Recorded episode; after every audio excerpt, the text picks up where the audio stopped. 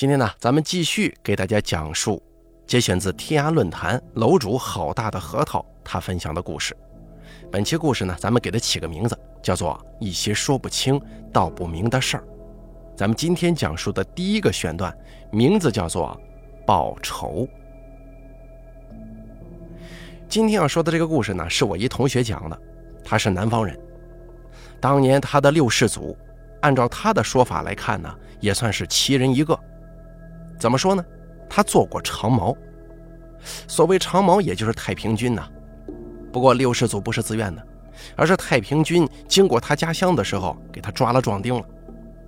他是个农民，哪懂打仗的事儿啊？在军队里，多亏一位老兄弟照顾，才少吃了不少的苦。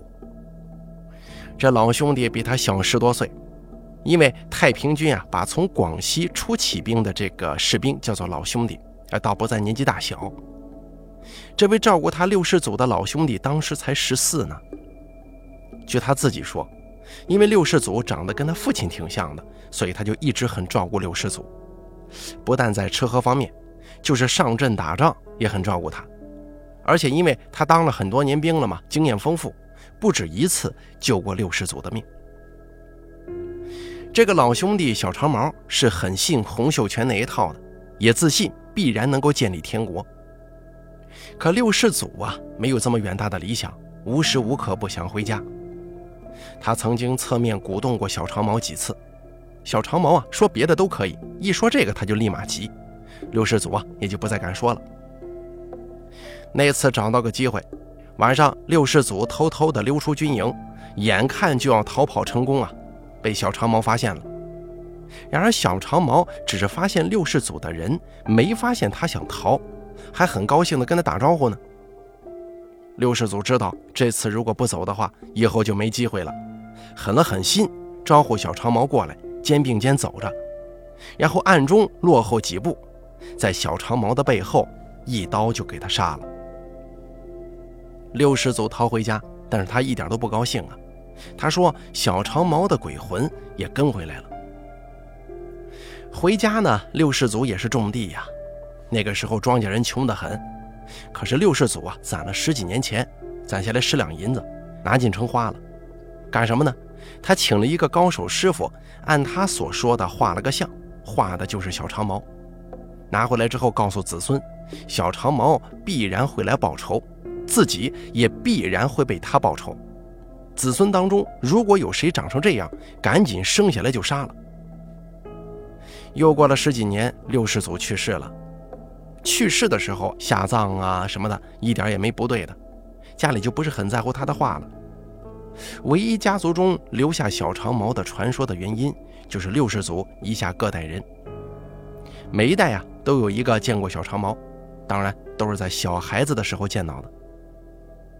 比如我这同学的爷爷这一代，就是我同学爷爷的弟弟，父辈那一代是他四叔，我同学这一代呢就是他堂兄。见到的小长毛都差不多呀，就是死的时候的样子，一身鲜血，脖子被划的只有一半连接着，脑袋拉到一边，眼神很愤怒，恶狠狠地扒着他家大门，看样子是用尽力气想进来，但是不知道为什么始终进不来。而那张画呢，在闹小日本的时候找不到了，家里人都以为丢了。我同学生下来，家中长辈都是一惊啊，都说他长得像小长毛。其实刚出生的时候啊，你说这小孩子嘛，怎么看得出来像呢？因为小长毛的双眉之间有个肉瘤，我这同学也有。自然了，都到了这个时候了，弄死他的话肯定没人提。不过家中的长辈啊，你比方说叔叔大爷什么的，有时候看他呀，总好像是有点害怕，尤其是小时候见过小长毛的鬼魂的，比如他的四叔啊，他的堂兄啊，看见他就害怕。而我这同学呢，并不在乎，该吃吃，该喝喝，长得很茁壮。大三那年暑假回家，家里人商量事儿，什么事儿呢？当地搞开发，老坟要动迁啊。家族就开会，该怎么办呢？他是家唯一的大学生，他的意见很受重视，就问到他。他说：“拆吧，还能落下点钱来，不然地也是荒着嘛。”哎，就这么着，家里同意拆迁了。历代先祖的棺材也起了出来，同时也就有那个六世祖的。棺材出来之后可不能随便摆呀，他们附近有个庙，各家的老坟起开，棺材都放在庙里。他家也是，但是他家家族比较大，棺材多，所以当天来不及了，就让几个晚辈看着。我同学呢，也是看这些棺材的人其中之一。上半夜哥几个打牌，下半夜他们都困了，不知不觉的睡着。正睡着呢，他被堂兄弟推醒。原来这货呀，抽着烟睡着的，引燃了荒草。好在人多，一起救护啊，总算没出大事但是就是六世祖的棺材，并且连里面的骸骨都烧的是尸骨无存呢。要是别人，那肯定是族中大事是他干的话，那家族里没人敢说话。后来我们就问他是不是别人烧的呀，让你帮忙顶罪的。他说没有，确实是他自己干的，跟我们也没必要说这个瞎话。你看这报仇的事儿是不是就爆出来了？再讲下一个事儿啊，骂鬼。我有一朋友，他家祖上是做生意的，他的太爷爷那一辈做的已经比较大了，毕竟那个年代啊，生意人嘛，应酬在所难免。当时青楼啥的不违法，所以总去，弄得最后身体不好。后来经过慢慢的调养，总算是好一点了，也可以生育了。所以我朋友的爷爷出生的时候，他太爷爷都已经六十多了。在他八岁的时候，太爷爷去世，太奶奶更早。而且你想啊，男方六十多岁还可以生孩子，女的不能啊，所以他是太爷爷外宅生的。生出来之后，太奶奶吃醋，逼着太爷爷把外宅，也就是他爷爷的亲妈给卖了。所以那个时候啊，他彻底的是个孤儿。要说他家业不小，但是八岁的小孩玩不转，亲戚们呢趁火打劫，非说他是个野种，把他给轰了出来。亲戚们都这么干了，外人更不好说话呀。当时封建思想还是比较严重的，认为异姓乱宗是个重罪，更何况他们的亲戚们也都是有钱有势的。按说这么下去的话，他爷爷必然要了饭呢。八岁的小孩能不能活下去都是个问题。好在太爷爷铺子里有个伙计老胡，他出现了。老胡当时也才十五六，他跟太爷爷一家是同一个村子的，只不过太爷爷家里有钱，几辈子前人家就搬到了县城住，平时一年回一趟村就不错了。仗着乡里乡亲这点关系，老胡才能进城学买卖去。太爷爷一死，铺子被亲戚们给卖了。这些伙计呢，大部分都得另谋生路。老胡当初呢，也打算回乡下。本来到这儿，他跟我朋友的爷爷都不会有什么交集。可就在要走的前一天晚上，几个伙计聊天，其中有个人呢，嘴比较刻薄，说：“掌柜的家破人亡，这是活该呀！你看他对咱们多刻薄呀，活该让他儿子也受受罪，给人家当伙计去。”老胡性子直，说他一个小孩懂什么呀？你干嘛这么咒人家呀？那个说话很刻薄的人他不服气儿，两个人就越说越呛。最后那个人就说老胡：“我说老胡啊，你也就是嘴漂亮，有本事你管他呀！啊，你别让他去要饭，我就服你。”就这样，老胡一赌气之下，还就不走了。第二天去找我朋友的爷爷，找了一上午，在城门附近找到了，正站那儿哭呢。你想啊，一个八岁的小孩，大人死了，被一帮凶神恶煞的亲戚给轰了出来，可是不知道怎么办呢，只知道哭呗。老胡很生气，拉着他去找亲戚们评理，差点被人打死。跑出来之后，老胡也没办法了，就对这小孩就说：“你跟我走吧。”他知道，要是回村子的话，多一个人口吃饭，这个就是个大问题，因为那会儿农村很穷啊。在城里找饭吃倒相对容易一些。那个时候，老胡手中还有一点遣散费，在一个大杂院找了间屋子，他呢每天搞点菜去卖，反正就是凭力气吃饭了。过了半年多，这手中有点闲钱了，老胡给我朋友的爷爷找了个最便宜的学堂送他去上学。太爷爷活着的时候，他已经学过一些文化了，所以在学堂直接上二年级。当时小学分初小高校，三年级初小就毕业了，也算是个文化人。他毕业以后，老胡无力负担他继续上学，于是呢，让他帮忙做小买卖。太爷爷三周年那一天呢，其实要不出事儿的话，老胡都不记得什么是三周年。因为卖菜的要早起呀，两个人晚上早早睡下，正睡着呢，老胡觉得阴风扑面，睁开眼睛一看，太爷爷在他面前拱手站着，估计也是发现老胡醒了，向前挪了挪，对老胡说话。说什么呢？那自然是感激呀，感激老胡收养照顾我朋友的爷爷。老胡越听越有气，刚开始还怕鬼，火一上来也就不怕了，就开骂了，就说：“你以为我是看你面子呀？你对我好吗？你啊？”说了一大堆掌柜的啊，也就是太爷爷怎么怎么对待伙计刻薄。其实当时学徒都那样，这个太爷爷自然不是啥好人。但也绝对不是家中虐待的那种坏人啊，就是挺刻薄的。说到太爷爷，或者说，呃，太爷爷的鬼魂，很是惭愧呀。老胡还说了，要是看着你的面上，我早不管他了。我是看小孩子可怜，你要是以为我这是还你的情，明天我就把这小王八蛋给他轰走。你想，这是大杂院啊，他骂的这么起劲，这么大声，邻居们也都偷听呢。开始以为是哥俩打架。可是越听越不对呀，后来听明白这是骂鬼呢，吓得一个个赶紧回了屋。但是人嘛，这八卦的心理古今相同，都扒着门缝子看。只听老胡在屋子里啊，越骂越起劲儿，一会儿一阵大旋风，呼的一下从他屋子里冲了出来，在院子当中盘旋了一下就出去了。等了半天，这些邻居才敢大着胆子出来敲门，想问问老胡怎么样了。旋风啊，就是太爷爷走了。走了之后啊，老胡倒头就又睡，被邻居敲醒，还挺不高兴的。他骂的时候啊，我朋友爷爷也醒了，就当时那小孩，他不敢掺和。本来他们父子感情就不好，这老头子总是寻花问柳，基本没管过他。这一会儿鬼走了，就继续装睡。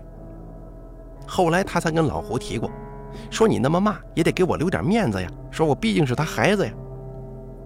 老胡又骂了一顿，啊，当然了，这是他长到二十几岁的时候的后话了啊。过了一年多，太爷爷一个朋友路过这儿，为啥说是路过呢？因为啊，他参加某军阀的队伍了，知道了我朋友爷爷的事儿，找来之后啊，给留下点钱，让老胡做个门市的买卖，不要这么辛苦了。同时呢，叫他继续送我朋友爷爷去上学。他中学毕业以后啊，我朋友的爷爷就去投奔这个人了。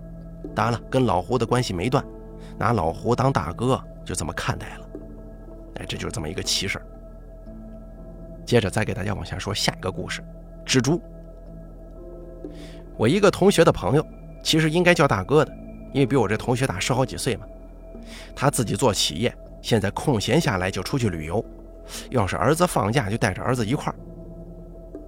去年放暑假旅游回来，爷俩带回一个石猴，说是工艺品也可以说是古董也行。是在一个乡间的小路上，发现有个人坐在路边，身前啊摆着石猴。儿子很喜欢，就问那个人卖不卖，结果花一百块钱买回来的。这个石猴啊，不过半个手掌这么大小，也看不出是什么材质的。拿回来之后啊，这个孩子倒是一般般，可最关注石猴的。竟然是他家的猫，没事就跟这个石猴搏斗，每次都是猫受伤。这位大哥本来没咋在意，后来找了个朋友啊，他对这方面有研究，说猫狗之类的宠物玩什么很正常，但是玩到自己每次都出血，这就不正常了，必然是这个东西有邪气，所以建议大哥还是赶紧处理掉这玩意儿。大哥觉得朋友说的在理儿啊，第二天把这石猴给扔了。过了几天晚上，他一家呢正在家休息，外头下起大雨来了，越下越大。忽然，他家的猫飞一般的跑进卧室，叼起个东西就跑了出去。他家是一楼啊，有个小院猫叼着东西跑到小院里，又张嘴放下了，赶紧跑回了屋子。大哥觉得很奇怪呀，想过去看看，拿了把伞走到门口，还没进院呢，一个闪电打了下来，就打在了那个东西上。把大哥吓得几乎坐倒在地。过了半个来小时吧，雨停了，他大着胆子走了出去。一看被雷劈的正是那个石猴，他就感到奇怪呀。前几天他就把这石猴给扔了，怎么那猫会从卧室里把它叼出来呢？而且石猴已经被闪电给劈开了，里头啊有一个大拇指这么宽的空腔，空腔里是一只蜘蛛，这个蜘蛛应该是被震死的，闪电没有直接击中它，不然早就烧化了。而且这么大的雨也没能把它从空腔当中给冲出来。